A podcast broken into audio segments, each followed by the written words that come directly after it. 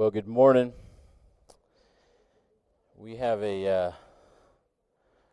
real special treat today. We have Sharon and Ruslan here to share about uh, their ministry. They're one of two of our missionary couples uh, that minister in the Ukraine. And if uh, if you've watched the news at all in the last couple years, you know that uh, things over there. Uh, I would use the word spicy. Um, Ruslan had a different definition this morning as I was talking to him, and um, they're going to fill us in, and um, and we're just glad to have them here. We've been praying for you guys, been supporting you guys, and and just holding you up, and especially you as you've been in country. So come on up, you guys. I don't know who's going first. Probably a tag team effort, I'm sure, but uh, welcome to Addie. Good morning. Yeah, good to see you guys, and uh, good to see some of our friends uh, that are here all the time. Good to see uh, Danny Stone and um, Roman and Rebecca and the kids, Tatarevich from Ukraine as well. And uh, good to see my family. I haven't seen them uh, till last week for two and a half months, almost three months of uh, just being away from the family. But uh, Sharon had to be here, take care of her mom. She has later term of uh, dementia, so uh, hard time. And um, but anyway, I'm Ruslan from Ukraine. we work with Youth with a Mission um, in Ternopil, which is western Ukraine, about four hours from the border with Poland. So nowadays it's kind of uh, actual information to give. How far are you from the border? Because uh, before the 24th of February, uh, we had people, uh, you know, missionaries, uh, foreigners, uh, they started moving closer to the western border because it was impending doom. you could feel it. planes stopped flying over Ukraine. Uh, nobody wanted to insure planes anymore. Uh, I could, uh, if you know, there are apps where you watch planes Uh, that are in the air, app, uh, the flight trackers, and um, you could see uh, NATO and U.S. military planes just making circles for hours and hours around Ukraine. And they're still doing. If you want to see, you can kind of see them in Poland and Romania watching uh, what's going on in the area. But that was kind of a new reality for us. And uh, I remember the day before war started, uh, we had pastors meeting because at our YWAM base we have a kind of ministry where the pastors come, uh, local pastors come from the city, and it's a neutral zone, not anybody's church. And they pray, they discuss uh, projects, and um, and the guy in charge of it at that time, he was uh, saying, we might see thousands of refugees tomorrow and uh, or day after tomorrow. And we were like okay you know maybe. And he's like you gotta be ready. You gotta make beds. You gotta uh, prepare your churches. And uh, and that's what happened. The next day we just imagine this uh, sanctuary uh, in this hall, it would be all beds everywhere. And just imagine preparing food for the people. So we had cooks uh, 24 uh, 7. You know, people were fleeing from the attacks, from the bombing, because it was uh, pretty much the whole Ukraine, especially eastern Ukraine, was uh, being bombed. Um, um jets bombing and uh, shelling. Uh, there were, was shelling happening from Belarus and uh, Russia and Crimea, which has been taken for eight years already by Russian forces. So, um, yeah, so it was just a, a new concept, a, a new reality. Uh, like uh, some of the conservative churches, where their pews are actually screwed to the floor they had to unscrew them and move them out to prepare beds for people. And that was a, also uh, algorithm change of your Christian life. you know, you're so used to, you know, like you, um, uh, you almost inscribe on the pew. I've been here in 1957, and now you have to move it. Uh, you know, it's a new reality. And then, um, yeah, we we've seen thousands upon thousands.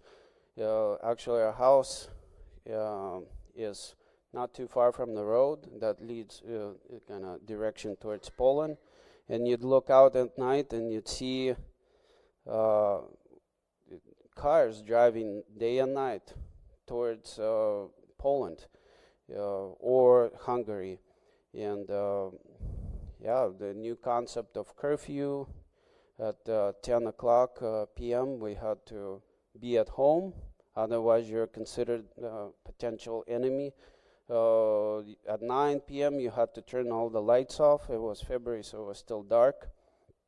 And uh, uh, just uh, thousands of people. And somehow people knew about our uh, base. They came, they called. We had a 1 800 number there already. It was just like the Holy Spirit was working all the logistical stuff. Had uh, 1 800 number, we had uh, people in charge of getting people from their uh, war zones over to the base. Then we would help them find a place where uh, to get to the border, and then uh, and then once they cross over, to help them get somewhere in you know Romania, Poland, Czech Republic, uh, Hungary, and uh, Germany, France uh, Holland, all these countries have, uh, you know, they open their doors uh, for the refugees. And uh, mostly it was moms and little kids, moms and kids, uh, because men were supposed to stay uh, and, you know, pick up the arms and fight. And um, so that, would, that was just constant motion.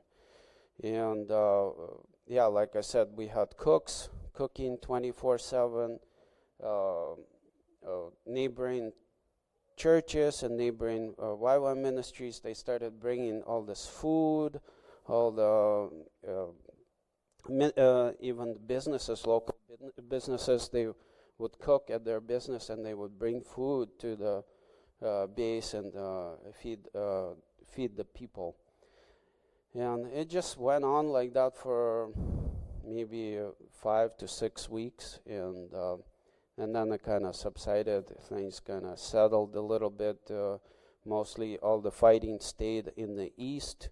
Uh, thankfully, Kiev was not captured because uh, Putin was supposed to get hold of it within 72 hours. And I mean, thank you for praying.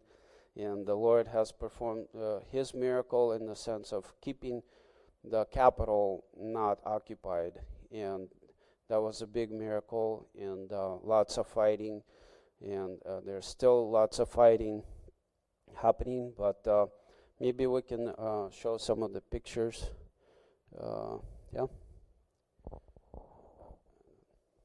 But I wanted to also, while we're getting this ready, uh, wanted to uh, share little uh, revelation uh, that I had from the parable of Good Samaritan. Uh, we think about uh, we we've heard many times about the Good Samaritan, but my new revelation after I've heard somebody say it when they were working at the border with the refugees and they were saying, well, we, we didn't have inter- an interpreter to talk to these people. And, uh, and I said, don't worry about it. They saw your actions, you know. Uh, think of the Good Samaritan. When he saw the guy that was beat up on the ground after all the devout, you know, believers walked on because they were in a hurry, they had things to do. But the Good Samaritan had also good things to do but he stopped, he helped the guy. Probably that guy was unconscious. So he didn't need an interpreter to talk to him, you know. He just picked him up, t- took him to the hotel, and uh, uh, took care of him. And he also paid for the uh, you know for his stay, and he said if he needs more help, I will pay for it.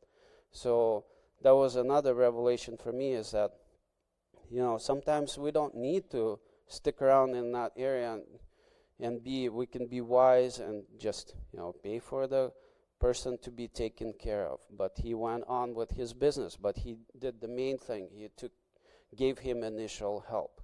And uh, so god sees what we're doing in our heart. He sees what we're uh, what our heart where our heart is in uh, uh response somebody uh, to somebody's need and um, and I know that uh, there's a lot of uh, conflicting ideas about helping Ukraine during this time. And um, but uh, back in 1994, Ukraine was still one of the most nuclear nations in the world.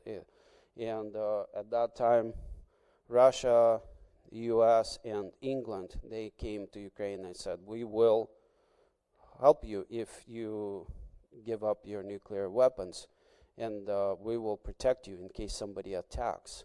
And and guess what happens? Russia attacks, but England and uh, the U.S. they're helping us during this hard time, and they're uh, helping protect us, uh, helping with weapons, and uh, and I appreciate all you guys' help. So thank you for your taxes that you pay for uh, uh, to protect our nation. Um, yeah, so we'll share some of the pictures and more stories. Yeah, thanks. So great to have Ruslan here. Um, yeah, just as the pictures are coming up, I, I wanted to, to say, first of all, that um, a year ago when we were here sharing, I would never have thought in a million years that this would be our message uh, this year. Uh, this war in Ukraine is not something that uh, anyone you know, expected. Um, in November, I started getting these messages from our our friends and family here in the states asking if we were okay and you know what's going on over there. And after the second or third email, I asked Ruslan, "Is something going on?" Because I keep getting these messages from the states. I don't know what they're talking about on the news over there, but it was so not something that any of the people that I was spending time with in Ukraine felt a concern over. Uh, however, in early December, uh, Ruslan and I and, our, and the co-director Yaroslav of uh, Youth with a Mission in Ternopil, we got together to pray um, for the upcoming year, and we're just wanting to set, get a, a, feel from the Lord of, of what He was saying about um, 2022. It had already been a, tum- a tumultuous fall. It was about a week after sending the Tatareviches back here to the States um, to get some of the much needed hospital care that Rebecca was in need of at that time. And so there already was a sense that things, um, you know, we were in a battle to a certain degree. But in the midst of our day of prayer and worship, um, you know, kind of one of those moments where you're not really thinking about anything in particular, this phrase popped into my head. And it was the phrase, the battle belongs to the Lord. And when I heard that, you know, there was this unsettled feeling in my gut because I wanted to make it about, you know, this COVID season we were going through, or maybe about the health battle that the Tatarevich family was, was um, on the beginning stages of. But deep down inside, I, I felt like it was more than that. Uh, about a week later, our family um, was on a plane on the way to the Republic of Georgia to speak in a DTS there, to teach in a DTS there. And when we came back, uh, uh, Ruslan, in, on just just a I don't know last minute moment, he felt to enter into Ukraine not on his Ukrainian passport but on his American passport. Um, he has both, and this isn't the normal procedure because as an American without a visa, you can only be in Ukraine for up to 90 days until you have to leave again Of course, as a Ukrainian citizen, you can be there as long as you want to.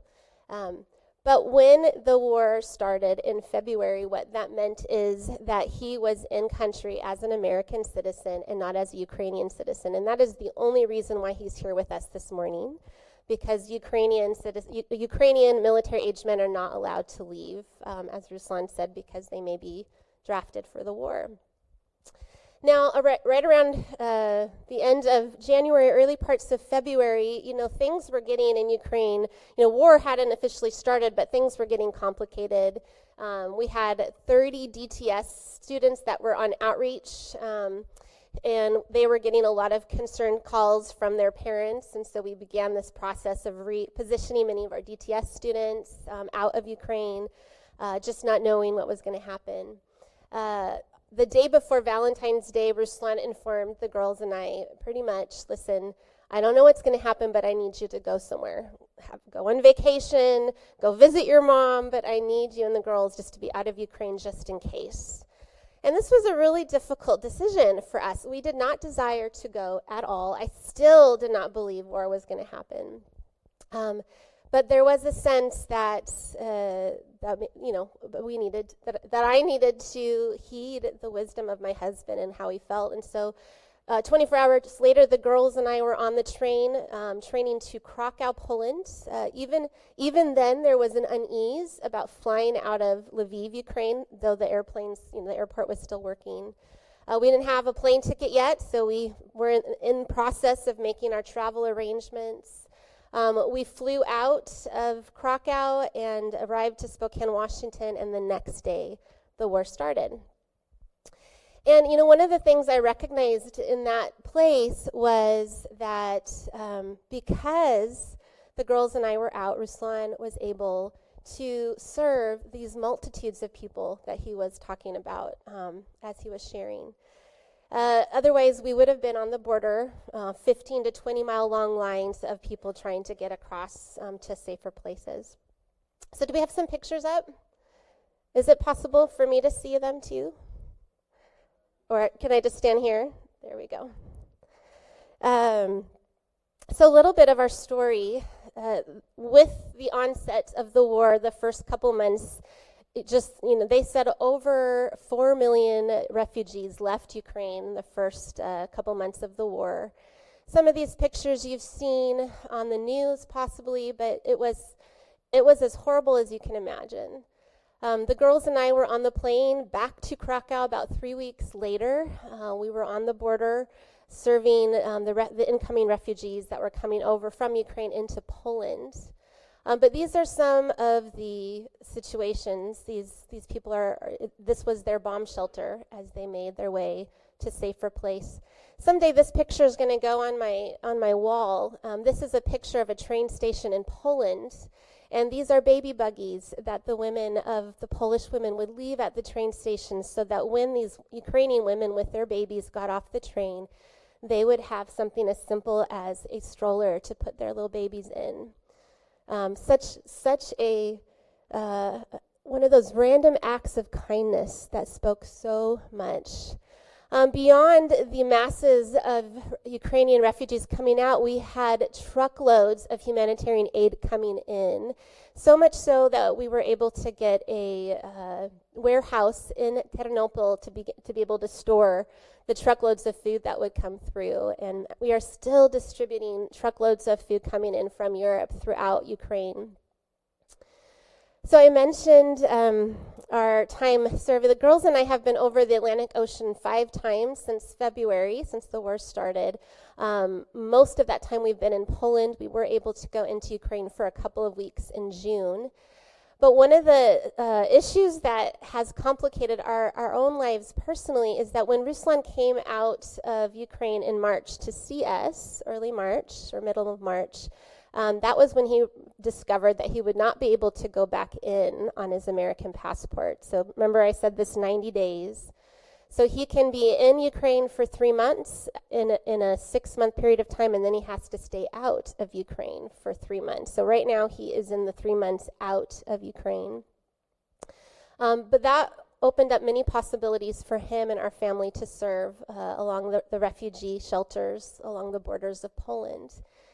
These are three of my heroes, uh, Ruslan, Yaroslav, and Andrei. They are the leader, part of the leadership team of YWAM Ternopil. These guys, um, yeah, they have been the hands and feet of Jesus, making decisions um, in a season of war in ways that I just don't even have words to express. Um, if I could, if I could put a name on these pictures, it would be horror, hope, and heroes.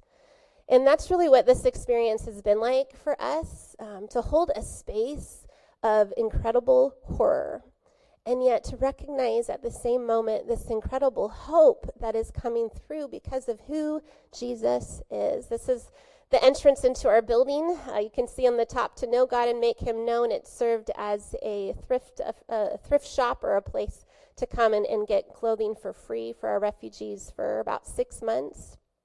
Again, another picture from the city of Kharkiv. Masses of people trying to get onto the trains into a safe location. When the girls and I first came down to the border in um, along the Polish border, remember very clearly our very first day and thinking to myself, what do you say? What do you say when you sit and listen to stories of people's experiencing unspeakable things? Like, there's nothing you can say, there's not words to make it better. And, um, and what we recognized right away is the Ukrainians that we met, they wanted to tell their story. They wanted to express what they had been through. And, um, and you know, I, many of those stories I couldn't even, I couldn't even um, repeat to you. But what the Lord gave me to say, this is some of the refugees in the basement of our YWAM building. But what I felt to say over and over again, and I, and I continue to say this over and over again, it's simply don't give up. Um, there are good people in this world, and they are wanting to help you. And eventually, you're going to find your way to okay, and you're not alone. And sometimes, sometimes, um, could I pray for you? I think one of the most heartbreaking uh, stories of this horrible war has been the separation of families. Um, many, the majority of um, the millions of Ukrainian refugees are women, um, children, and elderly people who've been uprooted from their homes, from their communities, and have had to leave their sons, their husbands, um, their fathers behind.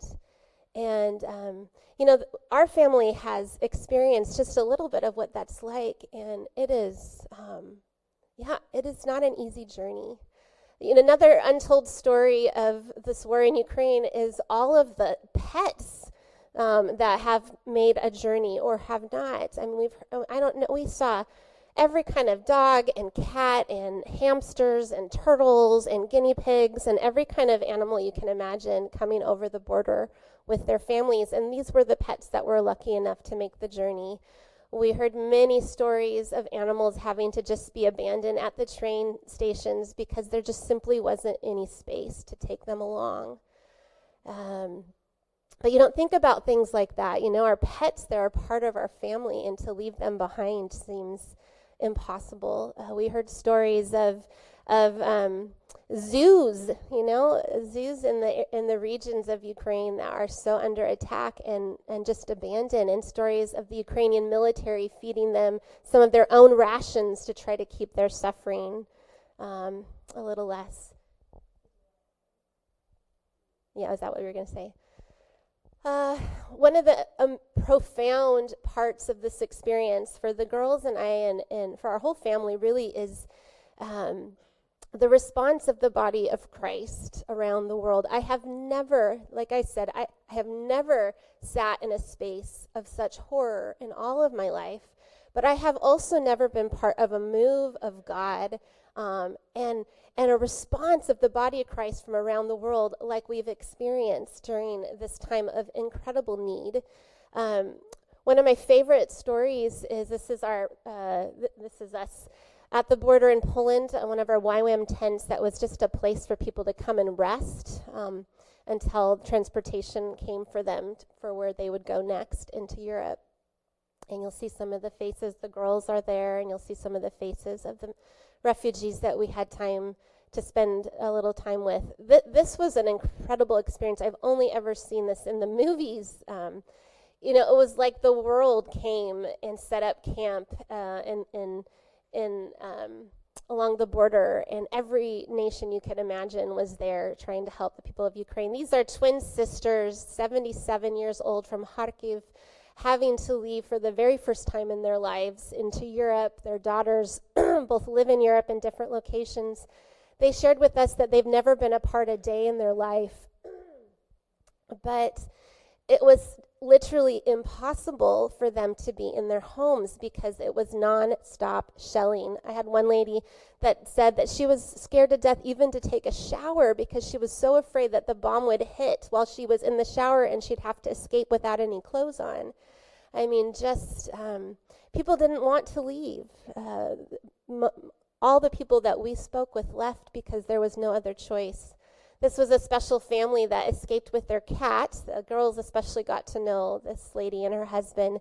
The cat got off the leash, and for an hour, Gloria and Emily put together this whole team of people trying to, you know, to rescue this cat because this couple wasn't going anywhere without um, their special pet. And that was a very beautiful thing to to watch. Um, yeah, just being able to come alongside this couple for a few days. But one of the experiences that was amazing to me, as I was saying, it's it, it's the response of the body of Christ. And uh, there was a lady that uh, was on staff, Allison, in YWAM Ternopil, in years years before we came there. Um, a YWAM missionary, but she spends a good part of her year in Papua New Guinea. And when the war started, she was in the jungles of Papua New Guinea at a very, very remote uh, mission station there. Um, she told me it's amongst the, the poorest uh, people in the world that live there. I don't even think you can get to this village by, by uh, car. And she is telling me all this, and she said, When the war started, I was sharing with my little church in this village. Um, and we and we began to pray for you, and my church felt to take up an offering. And she hands me an envelope with two hundred dollars from the jungles of Papua New Guinea. Um, she said, "Would you buy medical supplies um, for for the people of Ukraine um, with this money?" I mean, blown away. And another another uh, acquaintance who is into um, Scottish kilts. And, and apparently, you can um, create a weave of kilt to be created into the clothes that they wear. Um, and that's very specific. And so they um, they felt to have a kilt weave made with Ukrainian colors. And then they promoted it on their shop, and um, some percent of whatever these kilts that were p- bought, those proceeds would go to Ukraine. And thousands of dollars came in from the selling of, of quilts, of kilts, of Scottish kilts that came into to help the people of Ukraine. And just a couple of these amazing stories of, of again, the body of Christ um, coming alongside and helping um, the people of Ukraine. Uh, the other thing that uh, we've been involved in from the very start, you guys know that my background is, uh, our background is uh, marriage coaching, debriefing, counseling. And so right away I knew that just as important are the physical needs that have been created from this war, but it's also the emotional needs. Um, people are traumatized um, from what they've experienced. And so I felt right, along, right away that we needed to mobilize our pastoral care people. And so, one of the amazing things that has come about from that is setting up a respite uh, location in Krakow, Poland. Um, we have a team that's been on the ground there since the middle of March, and we have five day respite packages that are free for our staff and volunteers who are on the ground to come out to have some rest, to meet with a trauma counselor, and hopefully to be able to fill them up a little bit so that they can go back and continue to serve on the front lines in Ukraine. This is again at the, the Polish border crossing um, into Ukraine. Uh, we also, in June, we were able to go into Ukraine and we had a, com- uh, a staff and volunteer respite retreat. Um, we had over a hundred of our staff and volunteers from YWAM Ukraine come and participate in that. For many of them, it was the first time since the war started that they had an opportunity just to rest, to talk someone, to be able to process a little bit the impact of their own experiences. Many of our staff and volunteers have been uh, on the front lines in very dangerous places, evacuating people. Many of our drivers have seen things that, that we don't ever want to have to see, and, and just having trained professionals available to help them to process that is amazing. So, you, you've heard me say several times this word volunteers. Um, when the war started, uh, the majority of our staff um, felt to leave for their own safety. Um, we have more YWAM Ternopil staff that are currently displaced outside of Ukraine than we have uh, in Ukraine on the ground. We've consistently had four or five YWAM Ternopil staff, um, staff people that were able to stay behind. But the Lord brought over 50 volunteers to come and to serve through our base. All of them are internally displaced from the parts of Ukraine that have been so devastated by the war.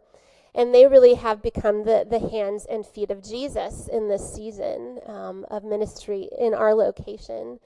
Um, one of the things that was so amazing about that is, uh, as these are mainly young people, um, 17 to 30 years of age.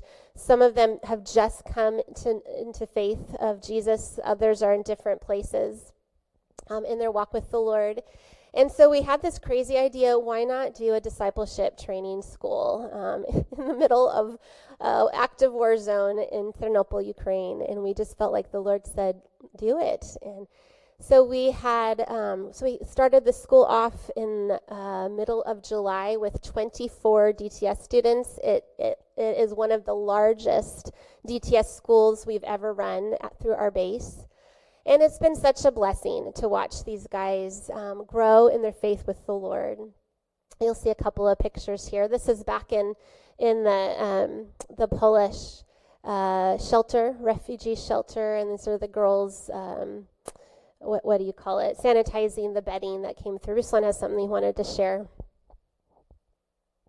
Yeah, this uh, it's kind of like Costco uh, from England, and they uh, tur- uh, took all the stuff out and they let uh, refugees uh, settle in, and you you can see all the cots. And in the beginning of war, they had about 1,500 people rotate every day, kind of that got redirected, and uh, it's just they had to clean every day. The sheets were not washed. or pillowcases, they just sprayed with alcohol. Later on, they got some uh, better stuff, but uh, they had uh, lice, they had scabies, they had COVID going around. So it was it was quite a sacrifice for people to work there, and um, everything was provided, and um, yeah, it, uh, it, was a great place. And um, one uh, one time, um, there will be a picture. A lady came up to me and she's uh, she's she's like, uh, I want to go use the bathroom. Uh, I'm like, okay, go for it. And she's like, can you watch my stuff? Uh, I'm like, okay. She's like, uh, make sure you watch it because that's all.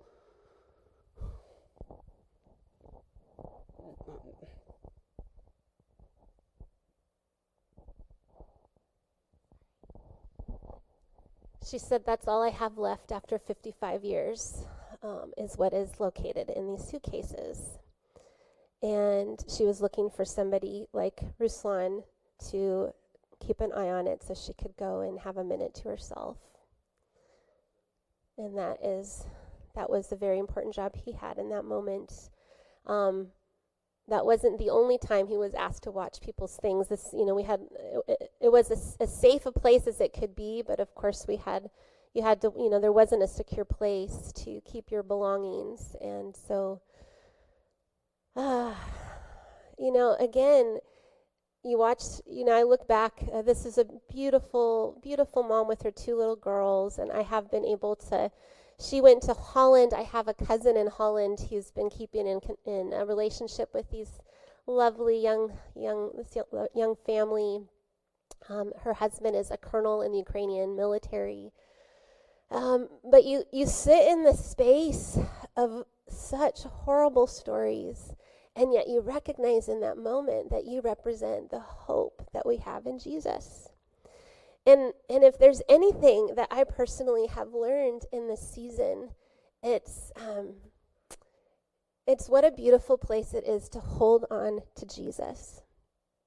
What, and I've thought a lot recently about Psalms 23, where it talks about how when we walk through the valley of the shadow of death or the valley of the shadow of hard, He is with us.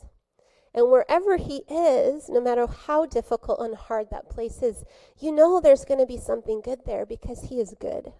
Isn't that true? He is good. And so that is the one and only reason that I can look at these pictures, that I can we can share these stories with hope. I do believe with all of my heart that Ukraine is going to be victorious in this battle. I do not know how long it will take, and I do not know what the cost will be. But I believe that because we serve a God who brings life out of the ashes, who brings hope to the hopeless, um, He is um, he is at work. And it has been our incredible, such a time of the, as this moment in our lives to be able to be part of the hands and feet of Jesus. Um, again, these are busloads of Ukrainians coming over the border into Poland. Um, every one of them has a story of loss and grief and trauma. Um, Michaela, go ahead and, and move a little bit quicker through the pictures um, because there's a couple video clips at the end I wanted to share with you. Again, Ruslan spent a month um, serving here at this location, um, waiting to be able to go back into Ukraine. Some of you saw that he had some struggles getting out of Ukraine a week ago. If you follow my posts on Facebook, um, so when Ruslan comes over the border on his American passport, they run his name through. This is one of the respite uh, groups that we had in, in Krakow. Two, two wonderful couples uh, serving just amazing, amazing servants of the Lord in different cities in Ukraine. Uh, this, sorry, I, I get.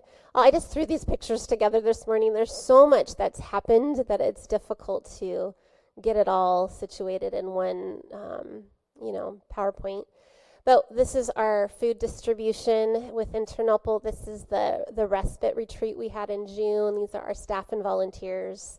Um, this is what it looks like at a, at a block post in, in Ukraine. You can see the anti-tank and this the, the yeah. I was I got to hang out with this young lady um, in Krakow. Just just precious. For me, that was the beauty of it is just to be able to share a space with these moms and their daughters and hear their stories. I had to throw that picture up because I just love these guys a lot. It's Ruslan and, and Yaroslav, our base directors with YWAM Ternopil.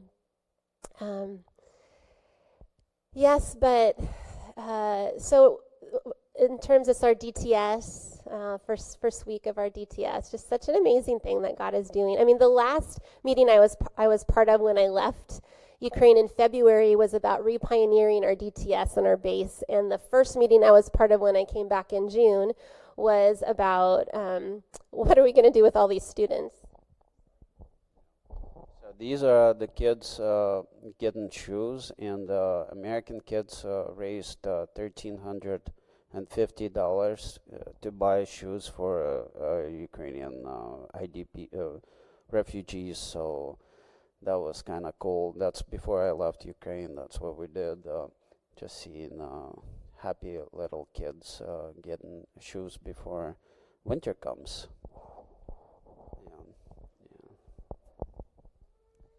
So as as we finish, uh, there's a couple video clips that I want to show you, and then uh, I'm just going to share about Ruslan's experience in coming over the border. So there's more humanitarian aid being brought into uh, our YWAM base. Um, this is the warehouse that we're storing the larger, the larger aid coming in. Um, also, I didn't put any of these pictures up, but we have three projects, three Youth with a Mission separate projects going on right now of rebuilding houses. Um, so they're just like a very basic kind of container houses, but they're uh, they're shelters that have a bathroom and a kitchen and a place to sleep for um, as many uh, places as we can raise funds to build them for in locations where um, people's homes have been completely destroyed. But go ahead and kind of cruise through these pictures a little quicker. One of the great parts of being in Krakow is just friends from all over have come through Krakow en route to the different ministry projects that they've been part of in Ukraine. Again, this is uh, this is humanitarian aid for the army um, and medical supplies. We had when we le- when I left Ukraine in February, we had one YWAM bus. Now we have seven.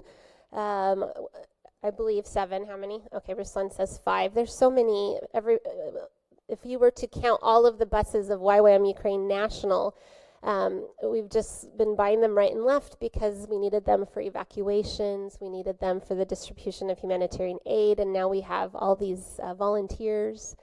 So that's been a big gift of this process. Um, are we to the end? Okay. Was there a video clip or two that came up? Yeah. It's the one, let's see here. I, I just wanted you to hear. Um, a, one of the sounds of war. So, not that one. Sorry. yes, go ahead and play this one. This is one of the sounds of war. So this is in this is downtown Ternopil, and these sirens go off most days. And what it means is that there's a missile flying somewhere overhead in Ukraine, and it hasn't been ruled out that it's not coming to Ternopil. And so the sirens go until um, they've ruled out that it's not heading in our direction. Um, and so it's it's a very interesting um, it's a very interesting way to live because while Ternopil has not been, um, praise God, it has not been hit by a bomb. We we did have one bomb that was um, shot down and the shrapnel fell. Ternopil City. Okay, Ruslan says that we have had in Ternopil City, um, the outskirts, and, and also in the county. But in general, Ternopil has been um, less attacked by the war. But this is the reality of life. We don't know what tomorrow holds. Um, for our family in particular, uh, it has, you know, it has I've really found a place of peace in just recognize, recognizing that Jesus holds our tomorrows. Isn't that true? He holds our tomorrows. I, I often have wondered there's that scripture that talks about how we shouldn't worry about tomorrow because today has enough you know enough things to figure out. And I always thought, like, Lord, um, I really feel like I can deal with what's going on today and also tomorrow, and I have enough capacity for next week probably too. But but this has definitely been a situation where I have been more than happy to leave tomorrow in Jesus' mighty hands because today has been plenty.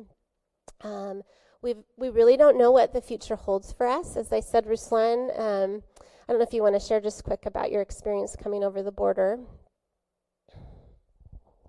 Yeah, I just uh, have to, and I take it as from the uh, from God's hand that I have to be out of Ukraine for three uh, months, and uh, that's what I do. I'm in uh, Poland working with refugees, and uh, we're gonna have the outreach uh, for all these students. we're gonna go into Europe and work, uh, do uh, hum humanitarian work and refugee work in um, Poland, Romania, maybe work with gypsies there, and um, maybe Germany and Holland. Um, but um, because lots of people have left. Po Poland alone has 5 million Ukrainians uh, right now. So there are uh, yeah, they're taking a toll. So it's a lot of work, and uh, so yeah, I'm I'm here for the next three months, and uh, on October seventh, I'm I go uh, back to Europe and uh, come back here. So, but yeah.